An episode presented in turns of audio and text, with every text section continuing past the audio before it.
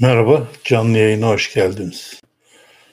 Evet, e, bu hafta bu canlı yayını e, son olarak burada yapıyoruz. Bundan sonra aşağıda yapacağız. Bütün malzemeler geldi ama ben e, o kadar anlayınca internet sisteminden bugün aldım.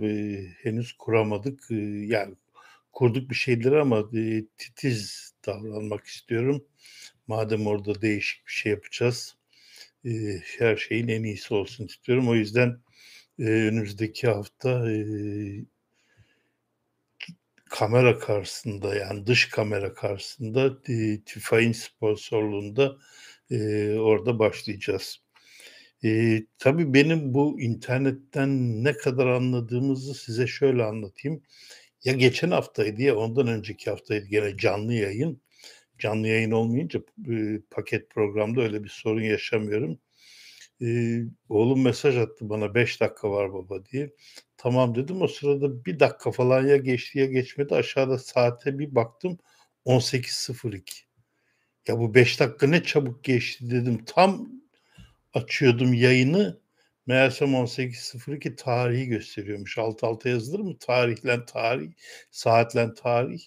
Az daha e, öyle bir şey yapıyordum ki kendi kendime güldüm geçtim. İşte internetten anladığım bu kadar. Tarihlen saati birbirine karıştırıp yayınlar olduğu gibi e, değişik dakikalarda, saatlerde demiyorum ama başlayabiliyorum.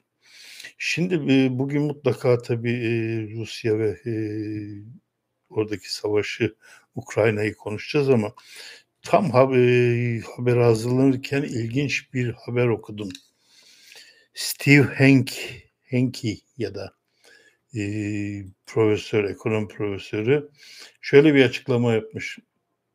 Türkiye'de para kurulu oluşturulursa enflasyon düşer, faiz oranları düşer ve istikrar elde edersiniz. Her şeyi 30 gün içinde düzeltebilirim. Ben yaparım. Kim bu? Steve Hanke gerçekten tanımıyorum Steve Hanke'yi ama aklıma iki tane fıkra gel. Yani birisi fıkra, birisi gerçek. Hatta fıkra da değil, ikisi de gerçek ama fıkra gibi gerçekler. Birisi çok eski bir dönemde 30 yıl önce falan 5-6 yaşlarında bir çocukla bu İngiltere'de oluyor. İkisi de İngiliz ilginç bir şekilde. E, 5-6 yaşında bir çocukla 30 yaşlarında bir adamı aynı odaya koyuyorlar. Test yapacaklar. Adama diyorlar ki çocuk ne hareket ederse iki saat sen de aynı hareketleri yapacaksın. Yani çocuk koşuyorsa sen de koşacaksın. Çocuk zıplıyorsa sen de zıplayacaksın. İşte ne bileyim ben gülüyorsa şey yapacaksın, güleceksin falan filan. 45 dakika sonra adam kalp krizi geçiriyor. Tabii test olduğu için doktorlar falan hemen orada e, adama sonuçta bir şey olmuyor ama o çocuğun enerjisiyle adamın enerjisi e, dengelenmediği için kalp krizi geçiriyor ve doktorlar e, hemen müşahede altına alıyorlar. Türkiye'de öyle bir şey yani e, gelen burada ne yapacağını şaşırır öyle ekonomi profesörü falan bu ülke dinlemiyor neleri kimleri harcadı kimler yurt dışına gidip koordinatör oldular da burada e, kovuldular buradan yani. İkincisi benim ortaokul dönemim falan olacak işte 65'ler, 68'ler, 69'lar. İngiltere'den bir uzman getiriyorlar. İstanbul trafiğini çözsün diye düşünün 68-69 o zaman İstanbul trafiğini düşünün. Çünkü belediyeler hiç 100 yıllık plan yapmamış. 100 yıllık plan dediğimiz nedir? Belediyeler öyle yaparlar. 100 yıl sonra işte e, Koca Mustafa Paşa'nın nüfus ne olacak?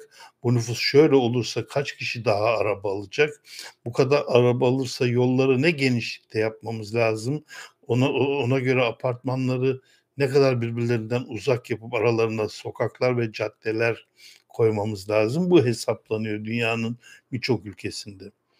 Fransa'nın en meşhur caddesi Şanzelize 150-200 yıl önce belediye başkanı yapınca Paris'te adama saldırı olmuş. Göreceksiniz demiş. Ben, bana çok dua edeceksiniz. Bu yol niye bu kadar geniş yaptığım adam Paris'in nasıl bir yer olacağını ta o zamandan dört gidiş ya da beş gidiş geliştir. Ee, Şanselize. Tabii 150 yıl önce ne lüzumu var tepkisi gelmiş ama 100 yıllık plan yapınca böyle bir plan yapılıyor. Eee, o İstanbul'a gelen, eee, uzman, trafik uzmanı da, eee, 2-3 saatte 5 kaza yapınca "Yok." demiş, "Ben burayı çözemem, teşekkürler, İyi iyi bir seyahat oldu İstanbul. İşte, boğaz, rakı, balık güzel, hoşça kal, baybay." demiş, gitmiş. Şimdi onun için bu Steve Hanke Türkiye'ye ben gelirsem düzeltirim dediğini buradaki üçkağıdı anlayana kadar ya bize benzer ya da maazallah deyip gider. Ben böyle bir şey görmedim deyip gider. Yani bunun başka bir açıklaması yok. Evet, şimdi gelelim Suriye-Ukrayna meselesine. Şey, Suriye nereden çıktı? İşte çok benzer olaylar esasında. Eee, o yüzden Suriye'ye gideyim lazım. Eee, Rusya, Ukrayna. Önce Ukrayna meselesine.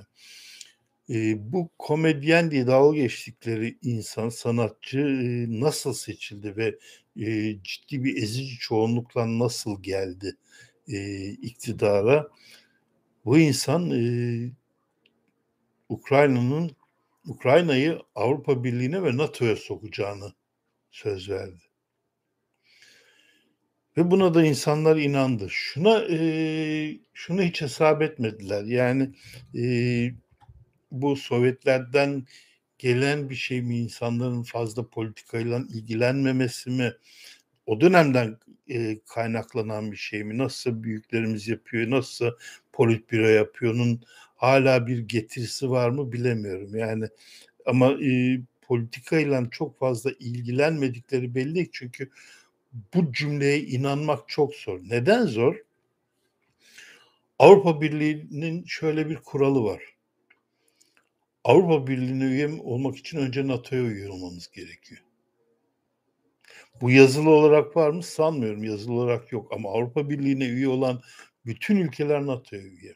Varşova Paktı'ndan ayrılan ve bağımsız, eee, olarak daha önce işte Yugoslavya, şimdi 4 ayrı ülke oldu, eee, bağımsızlar grubu dahil olmak üzere Avrupa Birliği'ne üye olmadan önce NATO, şey, NATO'ya üye oluyorlar. Varşova Paktı'nın kendi işine yarayacak, eee, Rusya sınırına Ukrayna'dan daha uzak olan bütün grubu Amerika NATO'ya kabul etti. NATO'ya kabul edilince, eee, orada demokrasi varmış falan filan işte, eee, bir sürü tartışmalar var. Eee, hep yapılıyor bunlar.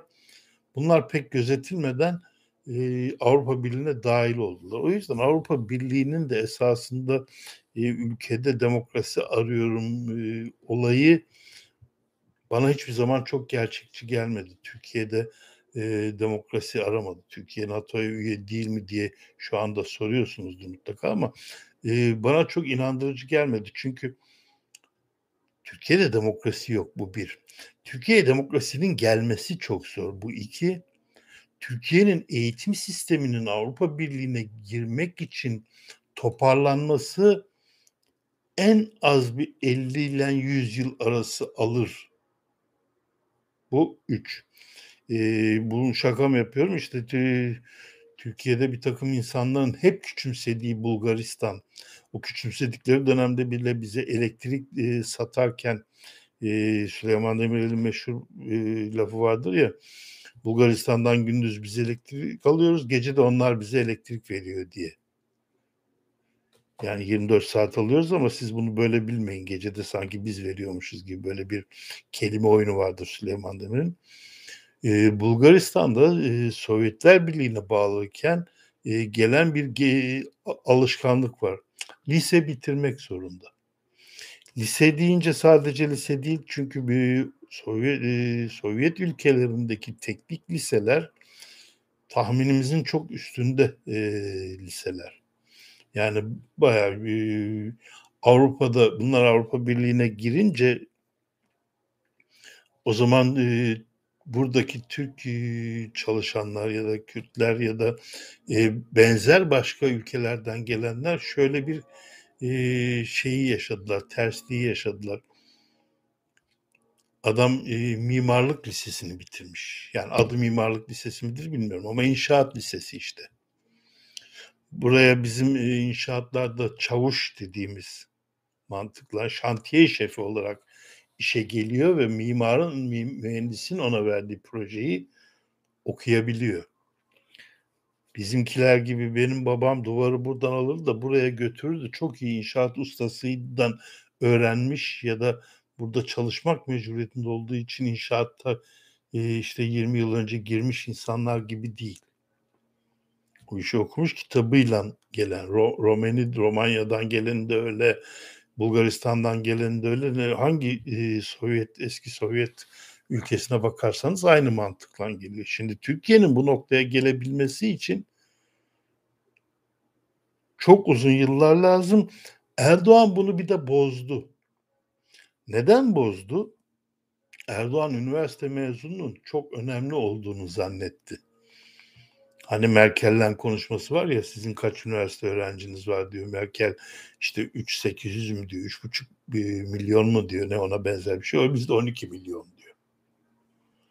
Erdoğan bunu marifet zannediyor. Yani e, yıllık e, Türkiye'nin 6 bin e, avukata ihtiyacı varken 26 bin avukat me hukuk mezunu avukat demeyeyim hukuk mezunu vermenin çok önemli olacağını 16 binin 18 binin işsiz kalacağının hiç önemsiz olduğunu işte he, hesaplayamıyor. Ya da mühendis için aynı şey ya da mimar için ya da öğretmen için.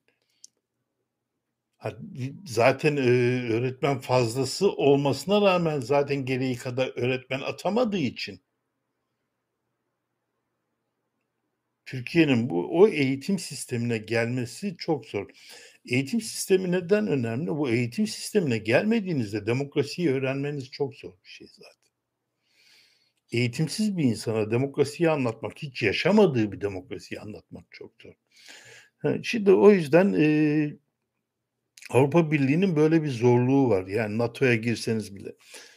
Peki e, bu aşamaları geçemez miydi Ukrayna? Geçebilirdi ama NATO bir kandırmacaydı onun için. Çünkü Rusya'nın bu kadar sınırında Şengay Beşlisi'nin kurucusu ve NATO'ya daha önce kabul edilmeyen bir Rusya'nın dibine NATO ülkesinin koymanın tartışma çıkartacağı, Amerika'nın da almayacağı, bunun bir e, eğlence değil ama bir oyalamacı olacağını herkes biliyordu.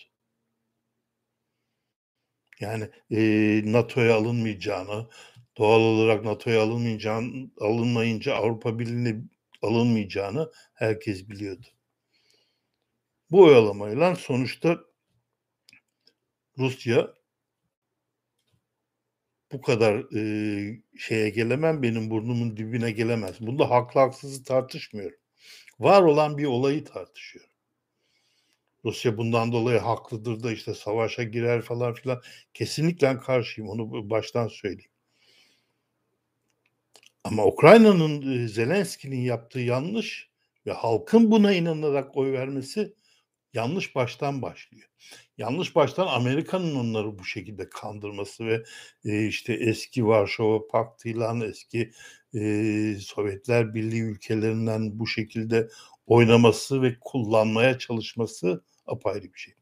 Ha şimdi gelelim savaş başladı.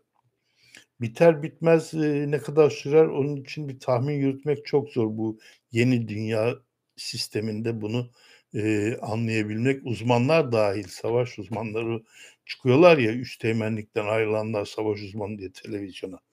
Onların tahminleri bile zor. Generallerinki bile zor. Çünkü yeni sistem apayrı bir sistem. Fakat Ukrayna'nın işi daha zor. Ukrayna'nın hemen hemen silahlarının büyük bir çoğunluğu Rusya tarafından verilmiş silahlar. Bu ne anlama geliyor? Rusya size saldırdığında size verdiği silahları kilitleyebiliyor. Yani siz aynı şekilde Rusya'ya saldıramıyorsunuz. Çünkü onun programını o yapmış. Uçağı mı programını o yapmış. Hava savunma mı programını o yapmış size satmış. Bunu bütün dünyada bu şekilde biliyoruz. Hani şeyde çok tartışıldı ya 15 Temmuz'da işte diğer uçaklar Fethullah Gülen'in uçaklarını ya da 15 Temmuz uçaklarına niye saldırmadılar? İkisi de NATO'nun NATO'ya dahil uçaklar. İkisi de Amerika'nın verdiği F-16'lar. NATO şöyle bir program yapmış. Amerika'da NATO NATO'da Amerika'nın olduğu için, Amerika'dan da aldığınız için şöyle bir program var. O uçak öbürünü vuramıyor. Ha programı değiştirirsiniz bilmem ne falan da ama programı 15 Temmuz'a çeyrek kala değiştiremezsiniz. O kadar kolay bir şey değil. Belki haftalar, belki aylar sürecek bir şey. Ben kaç gündür aşağıda stüdyoyu kuramadım. Yani oğlum burada olsa kurar da ben işin içine girince bir yerlerden bozuyorum. Onun dediklerini tam yapamadığım için. Yani o kadar kolay bir şey değil. Yani bu ne demektir? Sen bir savaşa da razıyım diyorsun. Sokaklara çıkın diyorsun. Silahlandıracağım ben seni diyorsun. Silahlandıracağım dediğin en iyi tüfeğin 300 metre menzili olan en iyi silahın ve tüfek. Kilitleyemediği, Rusya'nın kilitleyemediği silahın senin tüfek. Gerisini kilitliyor. Sen ona mahkumsun. Ha, şimdi gelelim bir başka meseleye. Türkiye'nin çekimserliği. Bu çekimserliği Avrupa Konseyi'nden çıkartılma konusunda çekimser. Şimdi çekimserim derken Erdoğan NATO'ya kızıyor değil mi? NATO'ya diyor ki bir şey niye müdahale etmiyorsun? NATO nasıl müdahale edecek? Ukrayna bir NATO ülkesi değil ki müdahale etsin. Yani e, Rusya Türkiye'ye saldırsa Amerika anında müdahale etme hakkına sahip. NATO ülkesini destekliyorum der. Yunanistan bile gelir bizi savunmak zorundadır. NATO anlaşması böyle bir şey. Bu savaş büyürse ancak Birleşmiş Milletler barış gücü falan girebilir oraya. Yani NATO giremez. Herkes NATO'yu tartışıyor. Televizyonlarda da NATO tartışılıyor. Kapatıyorum. Diğer kanalları açıyorum. Belki oralarda daha şey vardır diye. Hayır herkes NATO diyor.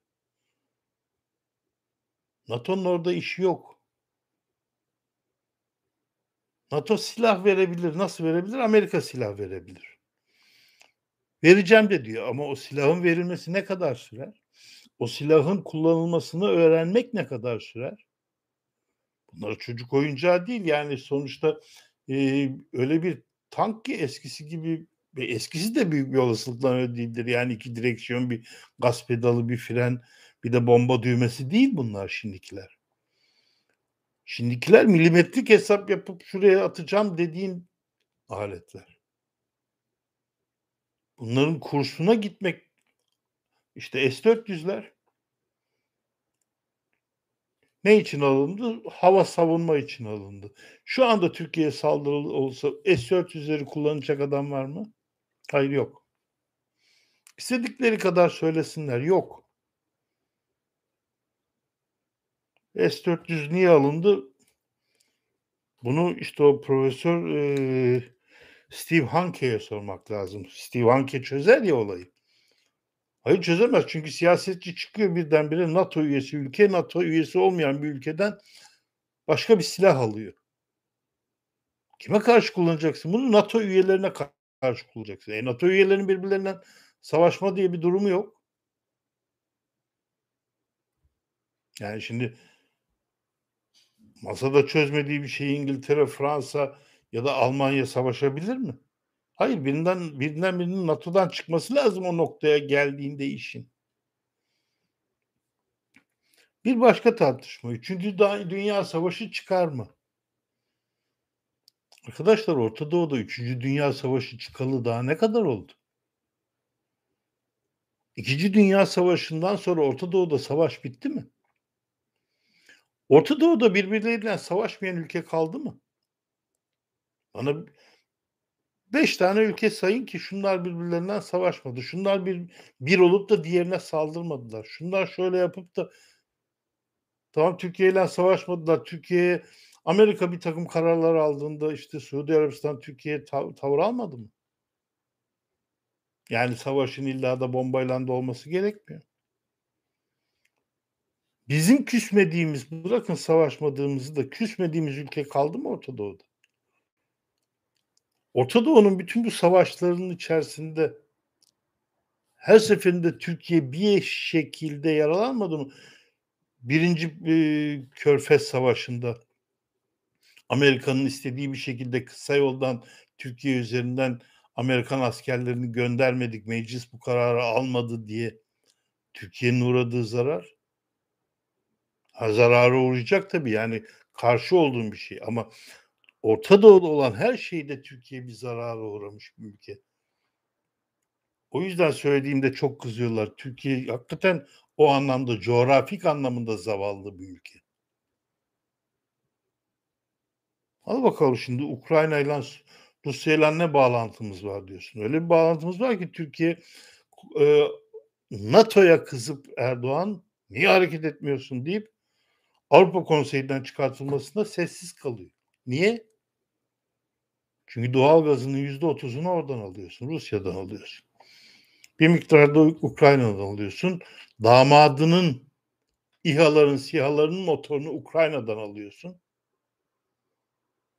Buğdayını bir kısmını oradan alıyorsun. Çoğunu Rusya'dan, bir kısmını Ukrayna'dan alıyorsun. Hangisine yaransan evet desen öbürü kesecek. Öbürünü küstüreceksin. E bir savaşta da bir yerde ol. Türkiye gibi önemli bir ülkeysen e, işte dünya lideriysen bir şekilde de taraf tutman lazım. Nasıl tutacaksın? İkisinden de tahminin üstünde çıkarım var. Hepsi önemli. Bütün bu pandemi ekonomik bozukluğunu yani Türkiye Erdoğan çok iyi yönetti de pandemi bozdu. Yazın gelecek turistlerle e, çözecektin. Orada anormal bir para bekliyordun işte 50 milyar dolar 60 milyar dolar falan filan. Zaten 60-70 milyar, milyar dolara ihtiyaç var. Gelecek mi? Hangisini küstürürsen senin turist çoğunluğundaki ilk o, birinci sırada Rusya var. Ukrayna'da ilk beşte sanıyorum. O zaman ne yapacaksın? Türkiye niye tavır almıyor? Neyin tavırını alacak? Nasıl tavır alacak? Onun için işin NATO'ya diyor ki niye yapmıyorsun? Peki NATO bir karar alsa bu NATO'lar toplantısında dese ki biz e, Ukrayna'yı koruyacağız. Bunun için de önce Türk askerini NATO'ya bağlı Türk askerini gönderiyoruz. Hadi bakalım. NATO'ya bağlısın gideceksin. Ya da ben NATO'dan çıkıyorum diyeceksin. NATO'dan çıkıyorum dediğinde o demin Ukrayna'nın başına gelen senin başına gelecek. Bütün silahların kilitli bir şekilde böyle dımdızlak oturacaksın yerine. Kımıldayacak halin yok. En küçümsediğin ülke bile o anda sana yani bu farazi tabii olacak bir şey değil ama farazi en küçümsediğin ülke bile o anda sana saldırıp her şeyi yapabilir. Birdenbire seni yok sayabilir. Evet, ha, gelelim şimdi e, Ukrayna'daki Türkler e, bir e, izleyicim de bana yazmış. Gerçekten çok üzücü çünkü e, dünyadaki ciddi ülkeler e, bu savaş başlamadan bir ay öncesinden bunun bir şekilde yani kimse falcı değil 25'inde başlayacak, 24'ünde başlayacak demedi ama hemen hemen bütün e, konsolosluklar, büyükelçilikler önlemlerini aldılar ve ilk Amerika oradaki Amerikalılar için her türlü önlemi aldı ve ilk onlar taşımaya başladılar. Bizimkiler ne yaptı? Bin lira olan uçak biletini beş bin liraya çıkartıp Sonra çok ciddi bir itiraz gelince otobüs göndermeye başladılar. Dün e, bir bölgeden iki tane otobüs kaldırmışlar.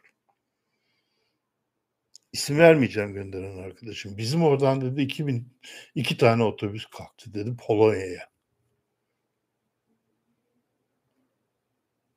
İki taneyle. 10 bin kişi var yani orada evlenmiş eşleriyle çocuklarıyla beraber bana söylenen rakam 10 bin kişi. Öğrencisiydi, çalışanıydı, işte evlenip de oraya gideniydi falan filan. 10 bin kişi. Ve onlar şu anda zor durumda. Ve o anormal akıl almaz kuyruklarda 25 kilometrelik 30 kilometrelik araba kuyruklarında bekliyorlar. Tabii hepsinin arabası olmadığı için birleşerek gelmiyor. Öğrenciler öyle yapmışlar. Dün 5 öğrenci gelmiş. Ondan sonra Özgür Özel bunu televizyonda söyleyince de kızıyorlar. Halbuki o televizyondaki konuşan çocuğun konuşmasının devamını vermiyorlar. Devamında söylüyor çocuk ben 5 bin liraya nasıl bilet alacağım diyor. Zaten 5 bin liraya diyelim ki bilet aldınız. Günde kaç tane uçak kaldıracaksınız? Yedek uçak kaç tane gönderdiniz? Bir takım yerlerdeki seferleri ya da bekleyen bir takım uçakları oraya gönderdiniz mi? Sizin vatandaşınız bu. Siyasi görüşü falan filan hiç önemli değil. Vatandaşınız. Siz devlet olarak onu korumakla mükellefsiniz. Ha, bunu örtbas etmek için ne diyorlar? Televizyona çıkıyorlar işte e, bugün işte 340 kişi geçti oradan. Televizyondakiler de hayretle 340 mu aa falan. Polonya'ya falan ilk etapta giden kişi sayısı 100 bin. Gerçek rakamlar böyle. 100 bini bari küçülteceksiniz. Yani ondan dalga geçeceksiniz kendinizi kurtarmak için. 10 bin falan değil. 340 gibi bir rakam yani sınırda koşarak kaçanlar 340'ı geçer ya. Yani bu kadar da alay eder gibi bir e, siyaset yapmanın siyaset de değil. Yani bunlar televizyona çıkan yalakalar. Tüp gazeteciler de akaboka demeyenler. Profesör yazıyor önlerinde ama çok aldırmayın, ciddiye almayın. Yani eski generallerle eski e, şeyler, e, büyükelçiler daha bir e, bilinçli ve yaşamış olarak daha bir ciddi konuşuyorlar. Yani gazetecilerden ve akaboka demeyenlerin yanında generalleri ve e, eski bürokratları dinlediğinizde ama eskilerini emekli edilmişleri. İşte ya Rusya'da büyükelçilik yapmış ya işte Ukrayna'da bulunmuş ya Orta Doğu'da büyükelçilik yapmış. Oradaki olanı biteni olacağını biteceğini hemen hemen ya yaşamış ya öngörmüş insanlar ciddi bir şekilde anlatıyorlar. Evet, e, Erdoğan Zelenski'ye ne demiş? Yani, e, bunlar mizah tabii ama insanlar ölürken bu mizah yapmamak gerekiyor. E, aynen Zelenski'ye şey demiş. Savaşan ve e, kendi ülkesinde başkası tarafından hücum uğradığı için insanları kaybeden Zelenski'ye demiş ki bir an önce ateşkes ilan edilmesi için çok çaba gösteriyoruz. Yani kim gösteriyor? Erdoğan gösteriyor. Kime söylüyor bunu? Savaşan ülkelerden bir tanesine söylüyor. Yani sen merak etme ben çok çabası gösteriyorum. Putin de benim kankam zaten. Sen rahat ol ben çözeceğim bak Putin'e bak kızacağım bir de kulağını çekeceğim Putin. İşte dalga geçme siyaseti dediğiniz bu. Kara mizah siyaseti dediğimiz bu. Böyle siyaset olmaz. Böyle, böyle söylemeyeceğim. Şimdi Boğazlar meselesi e, gene bir haber var. E, okumaya çalışayım. E, bir dakika. Hemen bulursam okuyacağım. The Guardian yorumu bu. Ukrayna boğazlar konusunda Türkiye üzerindeki baskıyı arttırıyor diyor Guardian gazetesi. Fakat o kadar kolay bir şey değil. Montreux falan filan bu kadar e, basite almayın. Yani Montreux'u küçümsediğim anlamında söylemiyorum. Ama Putin gibi bir e, insan var karşınızda. Cidden bu işin e, ilmini yapmış bir insanın bu kadar yıl ara sıra başbakan olup da hala başkanlık yaptığı ve bir türlü iktidardan gitmeyeceği 34'e kadar falan da hemen hemen her şeyi garantiye almış bir Putin var karşınızda. KGB'nin ismi değişse de başına geçmiş. Almanya'da da ajanlık yapmış. Bir insan var karşınızda. Putin şunu dediği anda ben kendi limanıma geri dönüyorum dediği anda Boğaz'dan gemilerini geçirebilir. Çünkü bu Montreux Anlaşması'nda madde madde yazıyor. Hangi durumlarda geçer, hangi durumlarda geçemez. Savaş durumlarında geçemez evet. Ama ben kendi limanıma geri dönüyorum. Geçer. İkincisi, yeni iki tane devlet kuruldu diyor Putin. Ben de bunu kabul ettim. O ülke benden yardım istiyor dediği anda da geçebiliyor. O savaş durumuna gitmiyor, girmiyor. Ben yardıma gidiyorum o ülkeye. O ülkeye saldırılırsa ben kabul ettiğim varlığına e, imza attığım bir ülkenin yardımına gidiyorum dediği anda gene Boğazlar'dan geçiyor. Bu kadar basit bir şey. Onun için e, boğazları kapatıp kapatmamak e, Erdoğan'ın için yani devlet için o kadar kolay bir şey değil. Yani orada bir madde yazıldığında işte savaş halinde Türkiye kapatır. Tamam da bunun alt maddeleri var, ek maddeleri, alt maddelerinin fıkraları var. Böyle Karadeniz fıkrası gibi değil, böyle Rize fıkrası gibi değil. Erdoğan yani bu işler. Bu için sadece Rusya için de geçerli değil tabii. Evet, e, şimdi biraz savaştan çıkayım diyorum. E, ondan da bitireyim sonra e, sorularınızı yanıtlamaya çalışacağım.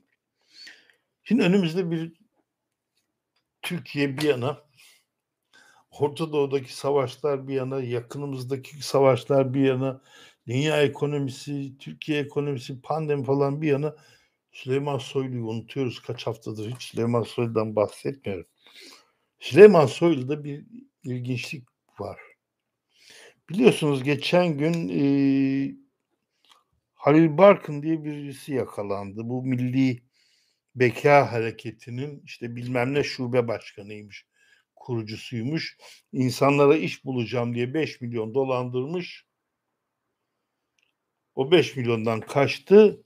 Sonra yakalandı. 5 milyonun hepsi yakalandı mı?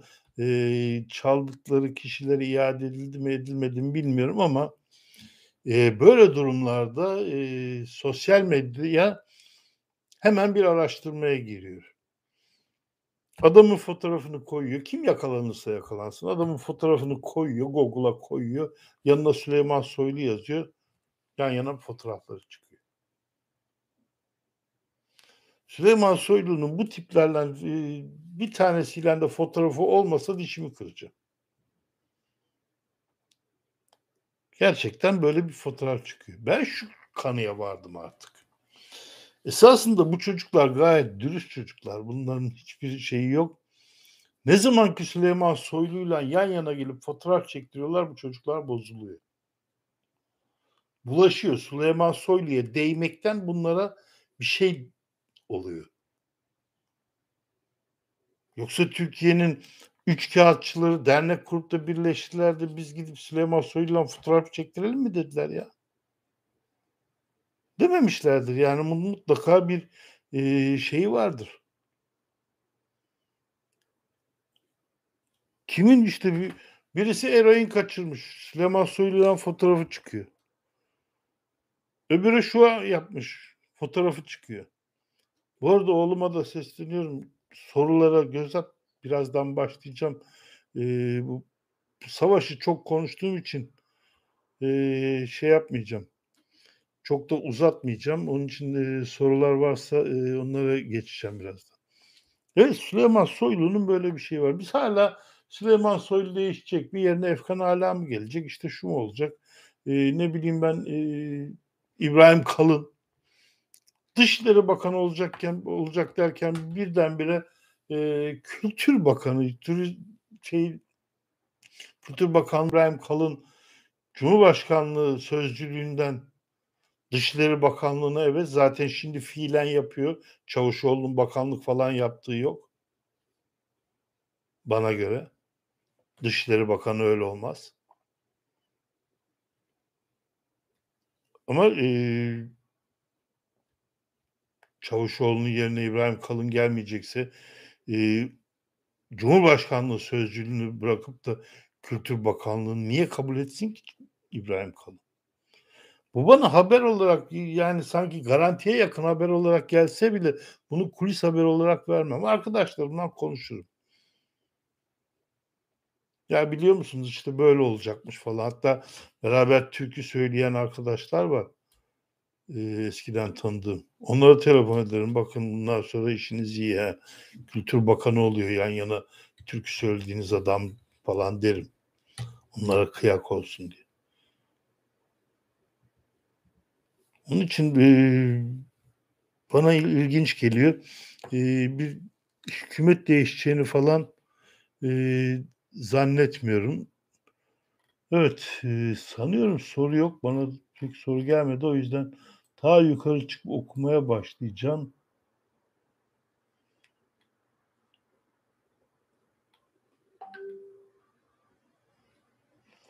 Ha bu savaş uzarsa Putin devrilir mi demişsiniz. Hayır Putin devrilmez. Putin her şeyini çok garantiye almış. Putin eee, yaptığı her şeyle kendisini bir şekilde eee, o topluma sevdiriyor. Şeyi unutmayın yani bu, bu toplumun Çarlık diktatörlüğüne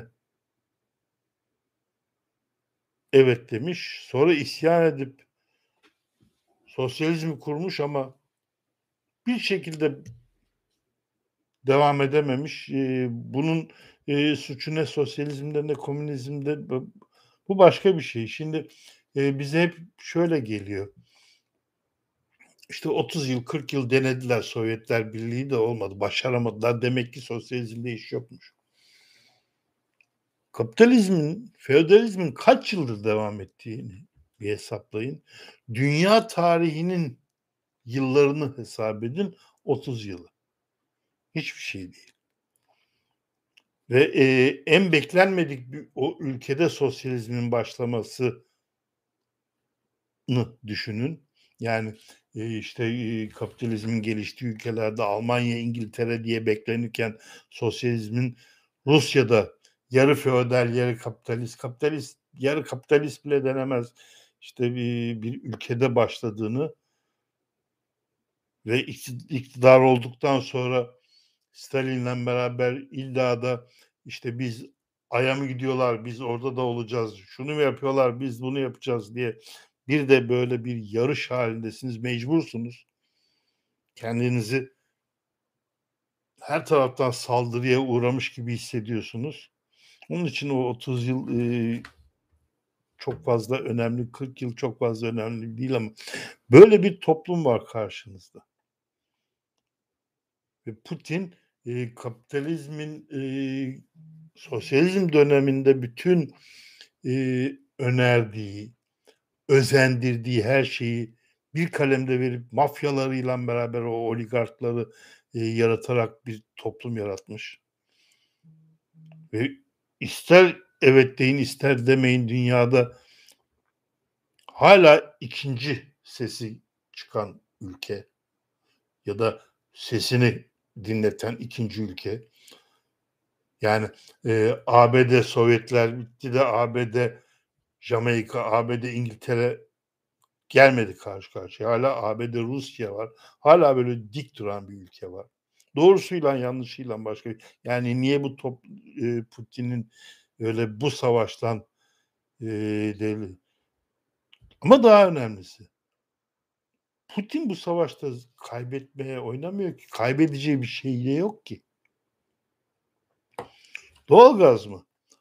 Boruyu çevirdim diyor. Çin'in çok ihtiyacı var. Bir buçuk milyarlık insan dolu orada diyor. Onları ısıtmam lazım. Hadi bitti.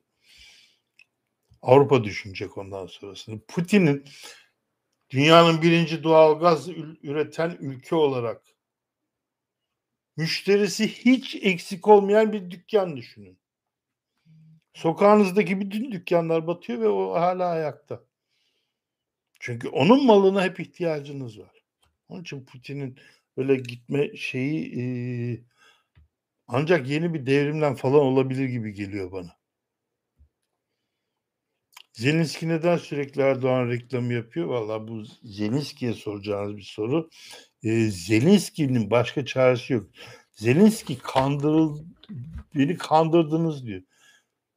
Onu baştan anlattım. Zelenski baştan kandırıldı.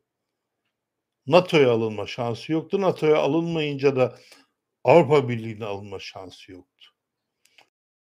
İnandıysa Zelenski kötü bir politikacı, iyi bir komedyen olabilir, bilmem ne falan olabilir. Komedyenden politikacı da olmaz demiyorum ama kötü politikacı o zaman.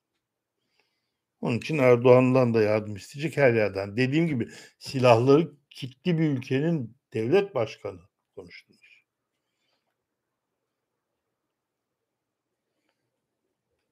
Sevgili Ahmet, ABD emperyalizmine karşı olmak adına Rus saldırganlığı savunanlar var. Onlara hiçbir laf söylemeye e, gerek duymuyorum. Sovyetler Birliği'nde her zaman her yaptıklarını savundular. E, şimdi de kendilerini öyle hasta e, olarak görüyorlar. Bir de Doğu Perinçek savunuyor. Onu hiç tartışmıyorum. E, Doğu Perinçek de diyor ki e, Rusya e, o silahları barış adına kullanıyor diye. Bu barış adına silaha bay, bayılıyorum. Barış adına öldürüyorsun.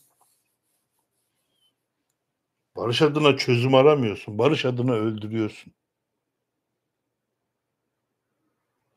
Öldürmeden çözümü düşünmediğin her süreç barış, hiçbir süreç barış değildir. Saldıran sensen hiç değildir.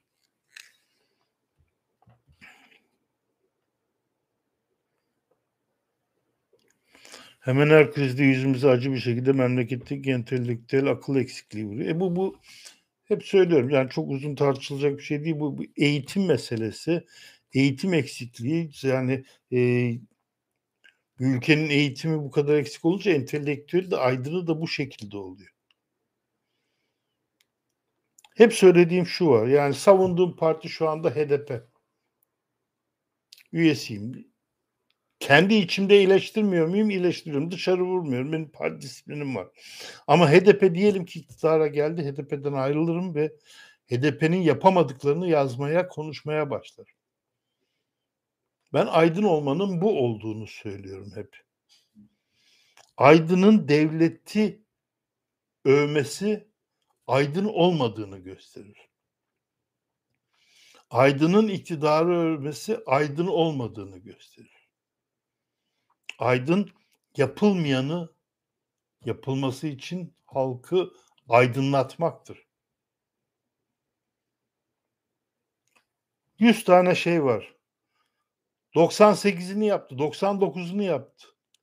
Aydın olarak benim görevim o yapmadığı bir taneyi ortaya çıkartıp niye yapmıyorsun demektir. Çünkü devletin görevi o yaptığı 99 taneyi zaten yapmaktır. Hastane mi, otoban mı, dublu yol mu, Ay'a mı yol?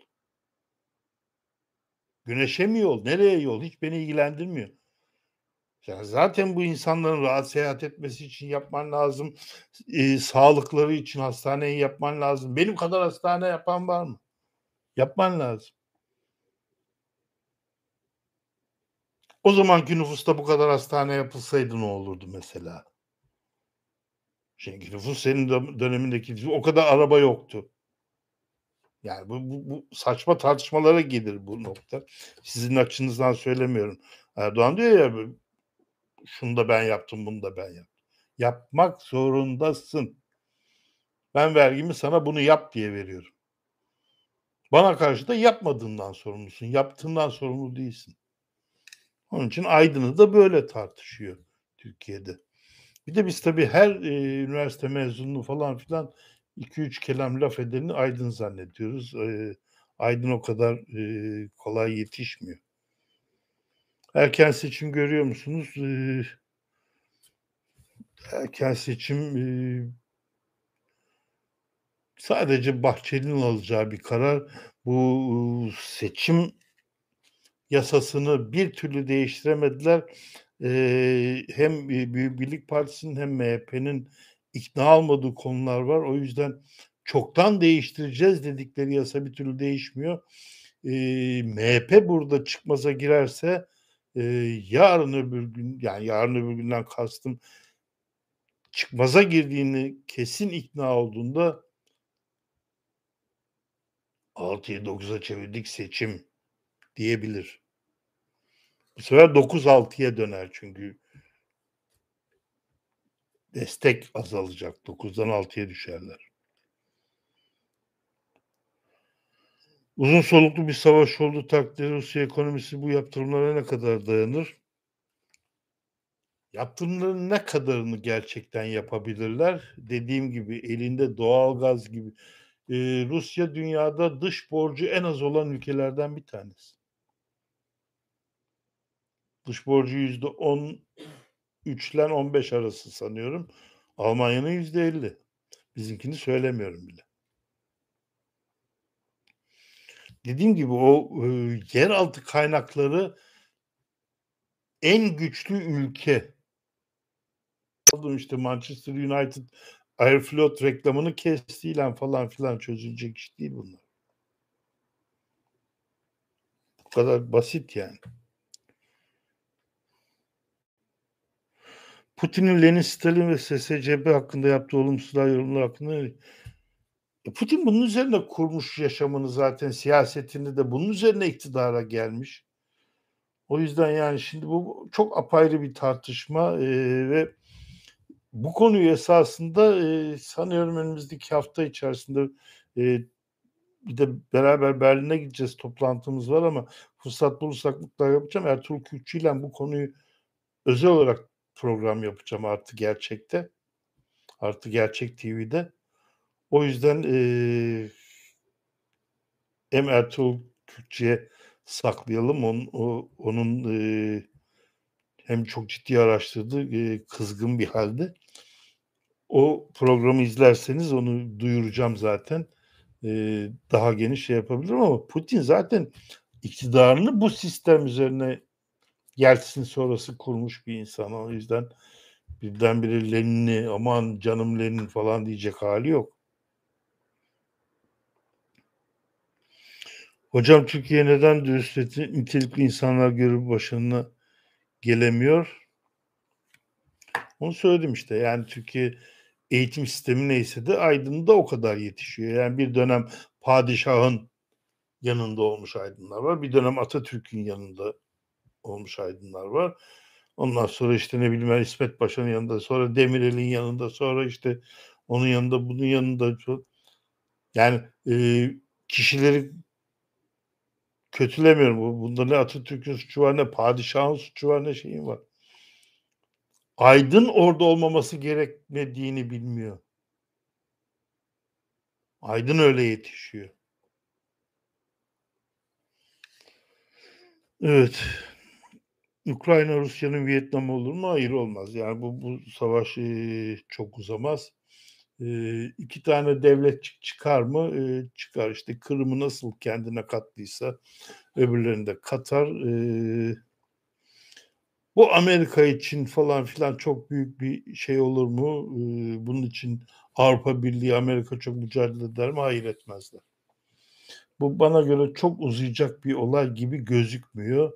E, yanılabilirim de tabii. E, savaş uzmanlığım çok fazla yok ama dediğim gibi zaten Avrupa Birliği'ne ve NATO'ya alınmayacak bir ülkenin alınacakmış gibi çıkartılan bir e, savaş. Bir takım insanlar gene silahlar satacaklar. Onlar patlayacak. Bunlar çatlayacak. Arada e, insanlar ölecek. İşte metroda doğan bir çocuk var. Beni ilgilendiren o. Okula gidemeyen çocuklar. Beni ilgilendiren bunlar. Ölen iki tane çocuğun fotoğrafı var. Onun için uzun süreceğini san, zannetmiyorum. Ee, çünkü Amerika'nın da işine gelmez. Amerika burada iyice çözümsüz kaldı gibi geliyor bana. Yani Amerika her yeni savaşta çıkarttığı ya da faydalanacağı her savaşta mağlup olarak e, dönmeye başladı. Bu ta Vietnam'dan itibaren bu şekilde devam ediyor.